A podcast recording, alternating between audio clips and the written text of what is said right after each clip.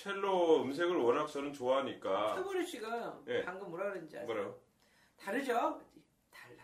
달라. 굉장히 감탄스럽게. 달라. 역시 슈만을 좋아하는 사람답게. 달라. 근데 그 말뜻 안에는 나는 역시 슈만 스타일이야. 이게 딱 들어있네요. 아, 재밌다. 어쨌든 이 작곡가들이 오랜 세월을 지나면서 이렇게 작곡해 놓은 것들이기 때문에 정말 뭐라고 표현할 수 없죠. 각자의 예술은 절대적인 게 없잖아요. 예, 상대적인 거고 그렇죠. 굉장히 개인적인 거기 때문에 스스로 이제 꼬집기 시작합니다. 네, 이건 뭐 씹힐 거 내가 씹지. 네, 굉장히 주관적이고 개성적인 것이기 때문에 여러분들의 그 판단에 맡기겠습니다. 그게 몸이 아닐까요? 똑같지 않은 게 클래식 음악은 계속 들어도 절대 똑같지가 않잖아요. 아니 음정조차 그래요. 그러니까 저희가 절대 음정이라는 게 분명 있잖아요. 평균율을 만들어놨고 거기에 대한 굉장히 정확한 음정이라는 게 기계로도 요즘은 측정이 될 만큼 돼 있지만 현악 연주자들을 들어보면 이자펄만과 그 안경 여기다 쓰는 사람 누구죠? 바렌시스 기도? 아니 그 시대에 살았던 사람 아이작 스턴. 아이작 스턴과 이삭 펄만을 보면요 똑같은 거를 똑같은 피아노와 그 당시에 440에 맞췄다면 거의 440으로 피아노는 똑같이 조율이 돼 있어요. 근데 두 사람의 음정이 다릅니다. 되게 놀라운 일은 음정조차도 그 사람의 색깔이라는 거죠. 그러니까 그 사람의 어떤 그러니까 아우스트룩스 뭐라 그러죠? 그러니까 표현의 한 방법이라는 거죠. 그러니까 음악성에 포함되는 게 음정이라는 참 묘한 그런 게 그런 매력도 있는 것 같아요. 그러니까 연주자마다 그 음정도 이게 좀 묘하잖아요. 네, 그게 정확하게 이렇게 뭐가 나오는지 아는데 뭔가 좀 느낌이 다르네.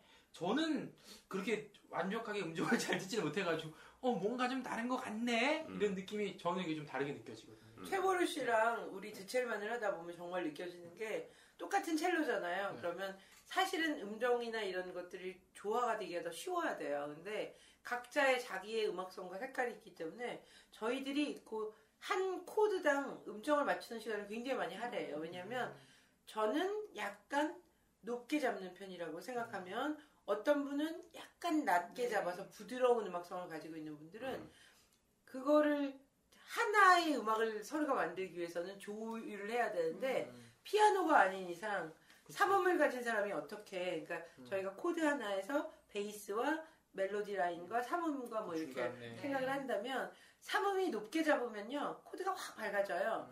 사범을 조금 낮추면 코드가 확 다운돼요. 근데 그게 조에 따라서 달라야 되고 음악의 분위기에 따라서 달라야 되니까 여러 가지 어려움들이 있죠. 또 베이스가 너무 항상 너무 낮게 잡으면 멜로디가 살질 않아요. 또 그러니까 그런 여러 가지 어려움들이 있어요. 그래서 저는 이제 성악을 하니까 그런 음감의 차이, 음정의 그 미묘한 차이지만 그 전에 더 모르겠어요. 밑으로 가야 되나 위로 가야 되나 더 심층적으로 생각하면 색깔의 차이인 것 같아요. 그렇죠, 다 색깔이에요. 그 색깔을 어떻게 생각하느냐에 따라서 같은 연주자도 음정이 틀려질 수 있어요. 더 높아질 수 있고 낮아질 수 있고. 그러니까 자기가 생각하는 색깔을 목표로 삼고 해야 되는데 그 색깔이 부드러운 사람은 뭐 부드럽다고 낮다는 얘기는 아니에요. 뭐 공부하면서 틀릴 수 있는 거니까 그런 색깔을 따라서 많이 틀린 것 같더라고요. 저는 같은 경우에도 이제 오케스트라 하면서 선생님한테 항상 궁금했던 거 음정에서 맨날 고민이 있는 거예요. 왜냐면 오케스트라에서 음정이 중요하니까 특히 금관 라인에서 트럼펫에서 보통 2번 3번 부는데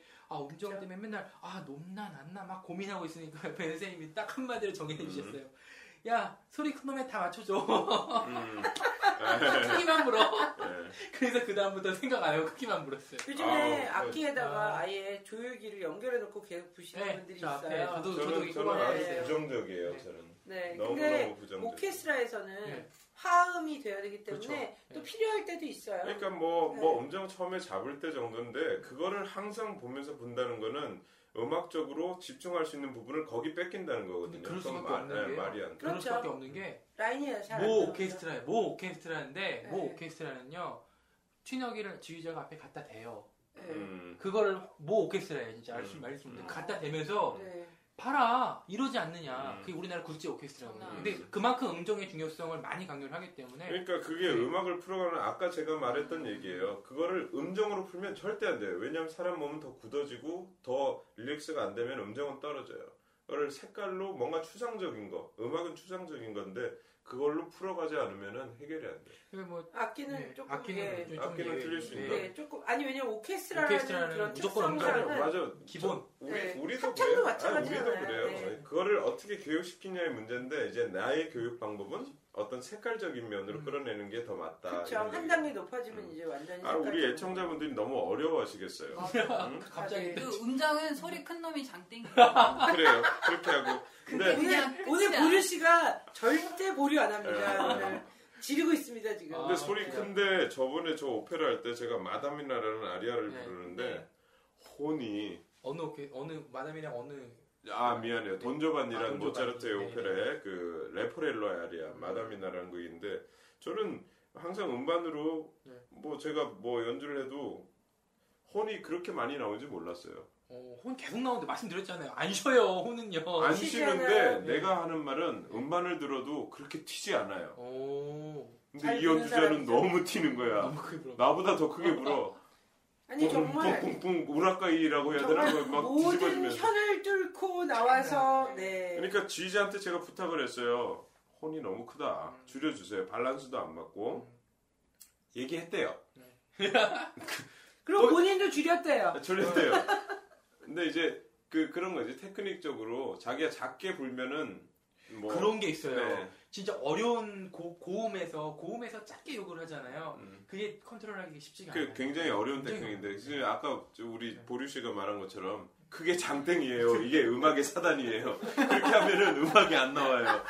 제발 그런 목표를 잡지 마시고 우리 애청자 여러분들도 절대 오해하시면 안 됩니다. 아니, 그게 저희 항상 제가 이제 음정에 고민을 하니까 선생님이 그렇죠. 고민하지 말고 편하게 말씀하신 거예요. 편하게 듣다 보면 음정은 맞아진다 이 얘기를 하다. 그러니까 재밌고 자꾸 열심히 듣는 게 제일 중요한 그렇죠. 것 같아요. 귀는 음악가의 거울이니까요. 아니 없는 얘기하다 여기까지 또. 나도 까먹었어. 야 큰일 났다. 슈만의 이제 저희가 뭘 하나 들어야죠. 슈만의 이제 들어야죠. 이제 그 호흡 얘기하다가 이렇게 왔습니다. 그래요. 음정. 우리 그 첼로 콘체르토를 얘기하면서 네. 소리의 색깔 얘기하다가 여기까지 왔네요. 네. 네. 어쨌든 저희들이 이제 그 슈만과 쇼팽의 그 두 스타일을 두에 걸쳐서 이렇게 얘기해보고 이제 세째 이렇게 됐는데. 한번 들으시면서 우리 얘기를 들으시면서 너무 어려워만 하지 마시고 두 사람의 그 음악 스타일을 저희들이 드린 음악 말고도 조금 더 찾아서 들어보시고 그러면 좋으실 것 같아요. 네. 우리 이거 리뷰가 갑자기 생각났어요. 우리 죽음과 소녀. 예. 뭐라고 하셨어요? 닉네임이 죽음과 소녀. 저번에도 한번 쓰셨어요. 네. 근데 이번에 저번에 우리 그 조기 선생님 모시고 한 그 방송을 들으셨나 봐요. 한번 읽어드릴게요. 네. 성악가 분께서 직접 곡 소개도 해주시고 이렇게 장시간 동안 한 작곡가에 대해서 파주는 방송이 또 어디 있을까 싶습니다. 선곡가의 연주 선택도 너무 좋은 것 같고요. 항상 클래식 음악과 정보에 굶주려 있는 저 같은 비전공자는 그저 감사할 따름입니다. 오래오래 진행해주세요. 그리고 더 편하게 격이 없게 하셔도 좋을 것 같습니다. 감사합니다. 네, 그래서 오늘 너무 격이 없네요. 네, 조금 노력해봤어요. 네. 너무 청취자 신경 쓰느라 하실 말 못 하시는 건 팟캐스트 방송의 매력에 반감시키는 일이니까요. KBS 클래식 라디오나 클래식 오디세이와는 차별화된 태클만의 자유분방한 지름을 기대하겠습니다. 이런 글을 써주시네요. 네. 이런 분들 이제 죽음과 소녀 이런 분들도 있으시고 또 어떤 분들은 또, 사실 얘기하세요. 저는 정말 제가 참 이 방송을 하면 뿌듯했던 거 이게 또 다른 분인데 재밌음 으하하 분이 올리신 내용인데 처음 시작할 때부터 꾸준히 잘 듣고 있습니다. 너무 재밌고 즐거워요. 개인적으로 미안정 특집 때 채나발 씨랑 모리 씨가 소개해준 트란도트 이 방송 양으로 얼마 전 뮤지컬 트란도트의 갈라 콘서트에 다녀오셨대요. 앞으로도 재밌게. 그래서 아니 정말 짱첼로는 왜 아무도 안 좋아하는 거야? 아니 있어요. 짱첼로님 말씀하세요. 짱첼로님 저는 방송에 한 번도 안 나왔는데도 반응이 없어. 아니 짱첼로님 그러니까. 옛날에 나왔어요. 그 뭐지 삼천포 빠지는 거 너무 좋다고. 그리고 맞아. 브람스에서도 감사합니다. 제 블로그에서 댓글도 올라왔어요. 네, 또 다른 싼주라는 네. 아이디를 가지신 우리 애청자분이 또 하나 글을 올리셨어요.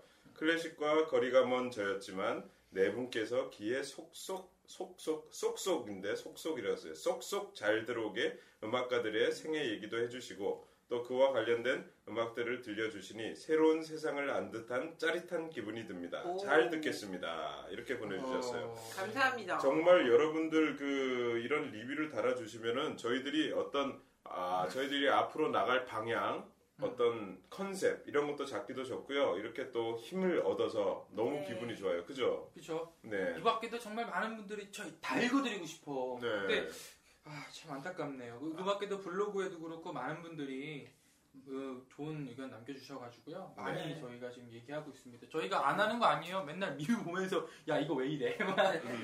다시 한번 얘기 한번 해볼까? 막 이러고. 하여튼 저희들이 큰 힘을 얻고 있고요. 네. 저희들 방송 앞으로 오늘도 컨셉 회의를 했습니다.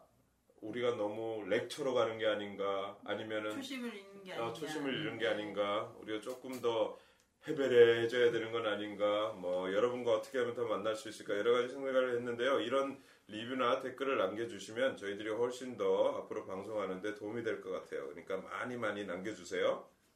감사합니다. 블로그도 이제 열심히 해야죠. 네, 블로그도 할게요. 네, 열심히 하겠습니다. 예, 네. 여러분들 항상 오셔서 저희들 방송 들려봐 주세요. 네네, 들려봐 주시고 사랑해 주시고 계속 지금같이 해주시면 됩니다. 네. 네. 근데 맨날 약속은 드리는데 잘 지키지 못해서 죄송해요.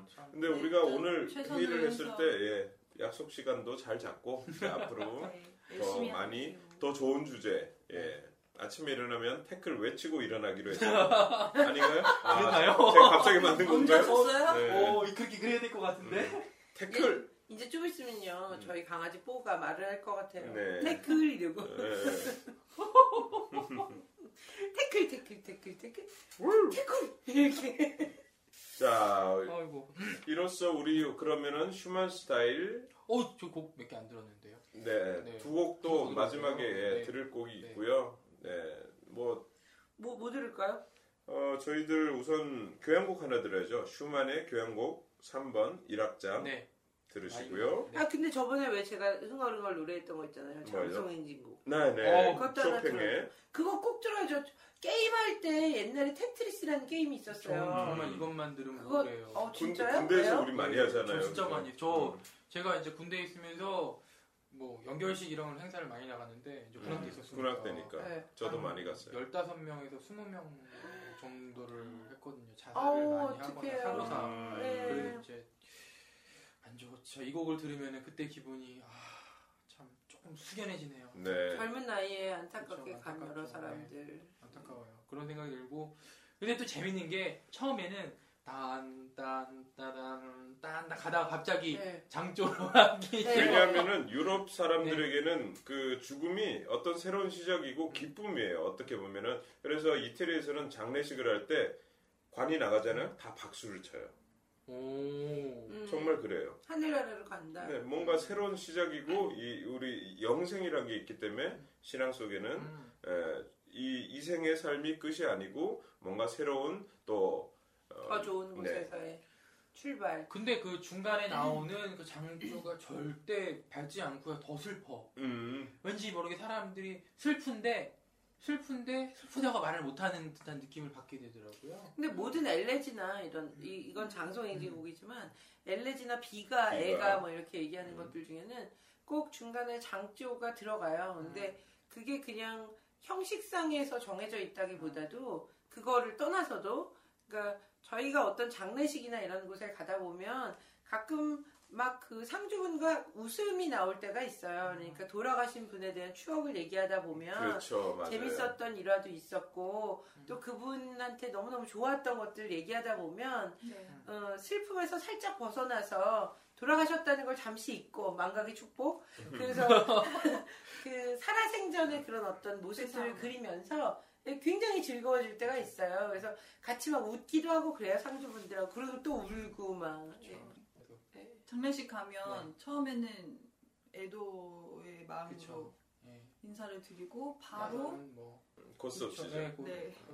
그것도 고스톱치고 시끄럽게 하는 것도 어떤 돌아가신 분을 위한 거죠. 거기서 침울하게 있으면 상주들도 더 힘들고 떠들썩 해주는 거예요. 물론 그걸 악용해서 술을 너무 많이 먹는 사람도 있긴 하지만 어쨌든 우리가 많은 음악가들이 지금 짧은 생을 살고 또 죽음을 다 맞이했지만 지금 이렇게 살아있잖아요. 저희들이 얘기하고 그들의 음악을 논하고 또 그리고 우리 사랑하는 가족들이나 친지 뭐 친구들 죽었다 하더라도 우리 마음속에 있고, 근데 아까 말한 그 망각의 축복이 있지만 그거는 추억이라고 해서 우리가 잊혀졌지만 또 속에서 끄집어내고 또 다시 기억하고 끄집어내고 다시 기억하고 이런 또 추억이란 걸로 바뀔 수 있으니까요. 네. 어쨌든 너무 나쁘게 듣지 말고 그럼 두 번째 곡은 그 장송행진곡. 예. 그걸로 듣겠습니다. 아니 장송행진곡을 먼저 듣고 슈만 교향곡을 듣죠. 그럴까요? 네, 그럼 네. 너무 우울해지실 것 같아요. 다들. 이렇게 네. 착한 MC들이 있나. 네. 그럽시다 그럼. 김재빈님 포함. 네. 아, 난 포함 아니죠. 난 그냥 들으려고 했는데. 네. 좋아요. 저도 포함해 주세요. 자 그러면은 우리 쇼팽의 장송행진곡 들으시고요. 이어서 슈만의 교향곡 3번 1악장 이렇게 듣겠습니다. 자, 여러분들 좋은 밤 아니구나. 죄송합니다. 좋은 하루, 네. 좋은 삶, 또 내일 좋은 아침, 좋은 저녁. 좋은 저녁. 예. 굿밤. 어디에 계시든지 잘 계시고 또 뵙겠습니다. 댓글. 테이프 클래시.